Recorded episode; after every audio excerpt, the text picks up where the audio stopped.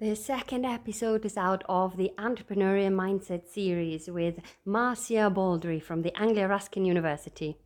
All of this extracurricular stuff, think, you know, why, why do I need it? But actually, mm.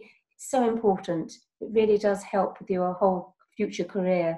And yeah. make sure that you enjoy it because yeah. nobody said, not once do we say it's going to be easy. Nobody says easy no. is on this. That's not on the agenda at no. all. Knowing what you don't want to do is as yes. important as knowing what you want to do.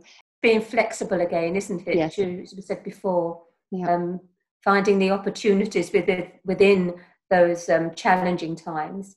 Yes, yes, yes. This week is all about definitions. Episode two of the Entrepreneurial Mindset. Make sure you tune in.